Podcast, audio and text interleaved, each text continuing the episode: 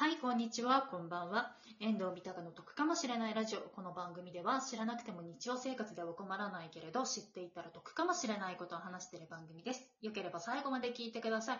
今日ですね、素敵なゲストいます。この方です。どうも、ソーダ群舞子ぐんちゃんです。あ、相変わらず、あれなんですね、エコーの方はかかって。エコエコかけて、久々にこの機材も使いましたけども、お久しぶりです。お久しぶりです。収録自体がお久しぶりということで。いや、もうだいぶご無沙汰ですね。2ヶ月、3ヶ月多分撮ってないのかな？あ、じゃあ2、3ヶ月ぶりの収録ということで。はいお願いします。はい。えっ、と、今日ですね、ぐんちゃんの方をお招きしまして、あの、今年の頭ぐらいまでですかね、あの、台湾の方に住んでらっしゃったので、あの、台湾の方のですね、お家の話をいろいろと聞いていきたいと思います。はい。よろしくお願いします。はい。えっ、と、まずなんですけど、えっ、と、ちょっと裏で話した話として、えっ、と、ぐんちゃんは、えっ、と、一人暮らしをしてたっていうことでですよね？そうですね。台湾行って、最初の1年間は寮で、大学の寮で暮らしてて、はあ、はいはい。それが基本的に台湾では、大学生はルールみたいな感じなんですよ。はいはい。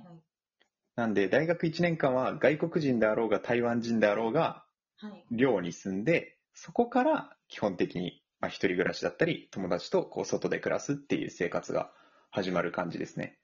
えその大学1年間はその寮っていう話なんですけど、はいはい人によっては、いや、もうちょっともう卒業するまで自分寮でいいっていう人とかもいるんですか？逆に。あそうですね。なんか寮にそもそも点数制度みたいなのがあって、点数って何ですか？こう、素行がいいとか、ああ、の、寮関連のイベントに参加すると点数もらえたりとかするんですけど、はい。なんかその点数が溜まってると次の年も寮に住めて、かつ、こう、もう少しグレードアップした部屋に住めるよみたいな感じみたいですね。え、ちょっとあの、最初私一人暮らしの話をいろいろと聞こえるんですけど、ちょっと寮の話も聞いてて。いやもうぜぜひぜひぜひ。え、そのグレードアップって何？グレードアップなんか、俺がもともと住んでた、その、1年間住んでた寮は、はい。ベッドが、まあ、1人1個ずつあって、1部屋に4人住んでたんですけど、はい。そもそもトイレが部屋にはないし、シャワーも部屋にもないっていう状態だったんで、シャワー、トイレは、こう、共同だったんですよ。あはいはい。で、冷蔵庫もないし、みたいな感じだったんですけどはい、多分次の年からグレードアップして冷蔵庫ついてたり、部屋にトイレとシャワーついてたりみたいな形になるらしくて、ああ、なるほど。はいはいそういうグレードアップをするらしいんですよ。私1年で出ちゃったんであれなんですけど、友人によるとそんな感じみたいですね。えちなみにそれって寮の値段って変わるんですか？そのグレードアップしたことによって。いや、基本的には変わらないと思います。量がめちゃくちゃ安いんで、はい。一月いくらだ？日本円でも多分、いくらくらいだろう ?5000、いや、5000は盛りすぎか。でも1万多分いかないんですよ。ええ安い。そう、一人暮らしでも1万ちょっといくかいかないかくらいなんで、もっと安いはずなんですよね。多分7000から1万いかないくらいの金額で1ヶ月って感じなので、えーそうですね。え、ちなみになんですけど、そのさっき言ったイベントっていうのは、な、な何をやらされるっていうか？なんかこう、防災関連のはい。なんか説明会聞きに行くとか、あはいはい。そういうイベントですね。なんああれなんですよ。私のイメージとしては、なんか寮関係の何かこう補修作業とかの手伝い行けとかそういう話じゃなかったんですね。そういうのもあるらしいんですよ。一応ボランティアみたいな感じで、その寮の前の駐輪場、違法駐輪してる人を取り締まったりとか、それボランティアをするとまたポイントもらえたりっていうのもあるみたいです。えちなみにその素行不良とかで点数下がってった時に、なんか変なか話ですけど、ペナルティみたいなのってあるんですか？一応ペナルティは多分ないんですけど、はい。まあ出す、2年後、まあこう1年経ってその次の年は絶対住めないっていうのは出てきちゃうっていうのはありますね。なるほどですね。ちょっと前半部分は、あの、ね、最初聞く予定じゃなかった 寮の話を ちょっと気になっちゃったので、グレードアップいやいやいや、もうぜひぜひぜひ。はいで、それでまあ1年間そういった寮に住まわれて、で、その後に、あの、一人暮らしのお部屋を探したっていうことですね。そうですね。その後一人暮らししようとこう決心しまして、寮から出て外の世界に出ましたね。え、それは探し方ってどうやって探すんですか？いや、当時は、本当にこう、まあ一応1年間台湾にはいたんで、中国語はある程度話せたものの、はい。こうルールだったりとか、そもそも日本でも家を探したことがない人間だったんで、はい。実家出てそのまま台湾来ちゃったくらいな感じだったので。家の探し方がわからなかったんで、こう、外国人の友達グループみんなで、はい。まあ、ベトナム人とか、はいまあ、ミャンマー人、マレーシア人とかとこう一緒に部屋探しをしたって感じですね。ああ、なるほど。え、で、ちなみにそれで、そのグループの方たちでお探ししたっていう際なんですけど、はいはい。例えばなんて言うんでしょう。日本だと割と、まあそういったグループで、なんかこう、シェアハウスというか、ルームシェアみたいなこととかもあるんですよ。あの、私仕事やってるんで、その不動産関係の。ああ、はいはいはい。ですけど、そういう話はなかったんですか？なんか一人暮らしじゃなくてみんなで部屋借りて住もうぜみたいな。と、一応、大学の周りとかだと結構こう安く、一棟で貸してくれるところがあって、はい。一棟丸々はい。グループで借りちゃって、その、一人一部屋ずつみたいな。形でも借りられて、まあ、結構友人なんかでもそういう風にしてる人もいて、まあ、私なんかも一応一棟ほぼ丸々借りてて、で、で、こう、人数でこう割り振ってみたいな、じゃあ俺ここもらうね、みたいな感じにはしてました。あ、なるほどですね。一棟で借りてっていう形で。そう、まあ、ただ各、こう、部屋が孤立してるんで、はい。各部屋にトイレとお風呂ついてました、私のところは。えー、各部屋に、あ、じゃあキッチンが共有って形ですか？いや、キッチンないんですよ。え、ない？キッチンないんですよね。あるところもあるらしいんですけど、私のところはキッチンはなかったです。え、それ、キッチンなしってなると、え、その、ど、どうしてたの？どうしてたの？ご飯どうしてた？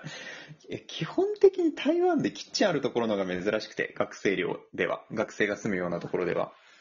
なんで、基本外食でしたね。ああ、はいはいはいはい。じゃあ、朝ごはんからもうお昼、まあお昼は学食だとしても、朝と晩はもうほぼほぼ外食みたいな。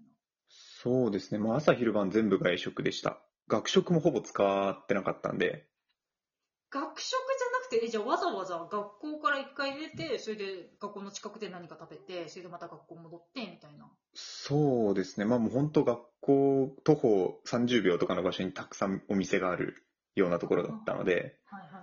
まあ、そこでパッと食べてすぐ授業戻れるっていう状態でした。え、そのキッチンないってなったりだとかすると、例えば、なんかちょっとこう、たくさんその、テイクアウトとかで持って帰ってきて、で、ちょっと残したりだとかして、で、じゃあ明日、なんて言うんでしょう、温めてもう一回残り食べようみたいなこととかが、しもうしないってことですか？レンチンとかもないってことですか？レンジもなかったんで、そう、冷蔵庫はあったんですよ。はい。冷蔵庫はあったんで、まあ冷蔵しといて、私の場合は一応こう IH を買ってたんで、ああ、はいはいはいはい。だから各家、その料理したい人とか、温めがひ必要な人はこう、なんだ、オーブンを買ってたりとか、IH 買ってたりとか、うんこうガスのタイプのコンロとか買ってる人もいました。ああ、あの、卓上みたいなやつね。そうです、そうです。だからもう各自ですね。キッチンに関しては本当に。あなるほどね。で、あとさっき言ったトイレとかシャワーの、シャワーの部分なんですけど、な、なはいはいはい。イメージとして、そのバスタブのところにシャワーがついてる形なのか、本当にシャワーだけのあれだったんですか？いや、これが、まあ本当部屋にもよるというか、はい。まあ、結構それぞれ。私のところを例に挙げると、もうトイレとシャワーがもう隣なんですよ。あ、隣、はいはいはい。だからもうトイレも普通にシャワー浴びるとびしょびしょになるっていう状態で、あーはいはい。結構きつい感じなんですけど、で、まあバスタブはもちろんないので、はいシャワーだけで、こう洗面所もはいシャワーもトイレも全部同じところにありました。ああ、三点、三点が一緒になってるんだ。そうですね。水回りは全部一緒っていう感じだったんで、結構こう、夏とか、カビとか、その辺は気をつけないといけなかったりとかしましたね。え、ごめんなさい。ちょっと一瞬汚い話してもいいですか？どうぞどうぞ。あの、確か台湾ってトイレって、あれですよね。なんか髪流せないから隣に、あの、ゴミ箱置かなきゃいけないみたいなの。そうそうそうそうです。え、じゃあトイレ、えトイレじゃないわ、そのシャワー浴びるってなったら、いちいちそのトイレのゴミ箱を一回別の場所に置かなきゃいけないってことになる。そういうことにはなるんですけど、その、流せるティッシュもあるんですよ。流せるティッシュもある。はいはいはい。そこ、水に溶けるタイプのやつとかはい。だったら、あの、大丈夫、つまらないんで、はい。そういうのを使ってました、俺は。その、隣にゴミ箱を置くのが不衛生すぎるなと思ったんで、はい。まあ、いろいろ工夫してやってましたね。あ、置か、置かずにどうにかこう、過ごす方法を。そうですね、まあ、自分結構料理とかもしてたんで、はい。そのトイレの真隣に洗面所があるから、そこでこう、食材洗ったりしなきゃいけなかった関係もあって、気をつけてましたね、そこは。なるほどね。ちょっとそこはそうですね。そうなりますね。そうなんですよ。割とこう、想像を絶するような最初は、慣れなかったですね。はあごめんなさい。ちょっとこれは、この枠では話は終わらないので、もう一本行きましょう。ああ、はい、ぜひぜひぜひお願いします。はい、じゃあ、あと残り1分過ぎましたので、何か宣伝がありましたらお願いします。あ、はい。あの、我々、そうだ、群馬行こうという、まあ、我々っていうか、番組をやっておりましてですね、まあ、台湾のことを話したり、群馬のことを話したりしておりますので、ぜひ、番組のフォローお願いいたします。まあ、あとは、あの、YouTube の方で最近歌をアップしてますので、まあ、カバーなんですけど、よかったらそちらも聞いてもらえたら嬉しいなというのと、ラジオトークのライブ機能でギフトがあって、めでたいが、なんか、結構、ピンチな状況の時もあるので、ぜひ使っていただけたら嬉しいです。お願いします。はい、えっ、と、ね、ぐんちゃんにまずあの、寮の話と、ちょっとね、一人暮らしで大変だった話を、この枠でお伺いいたしました。はい。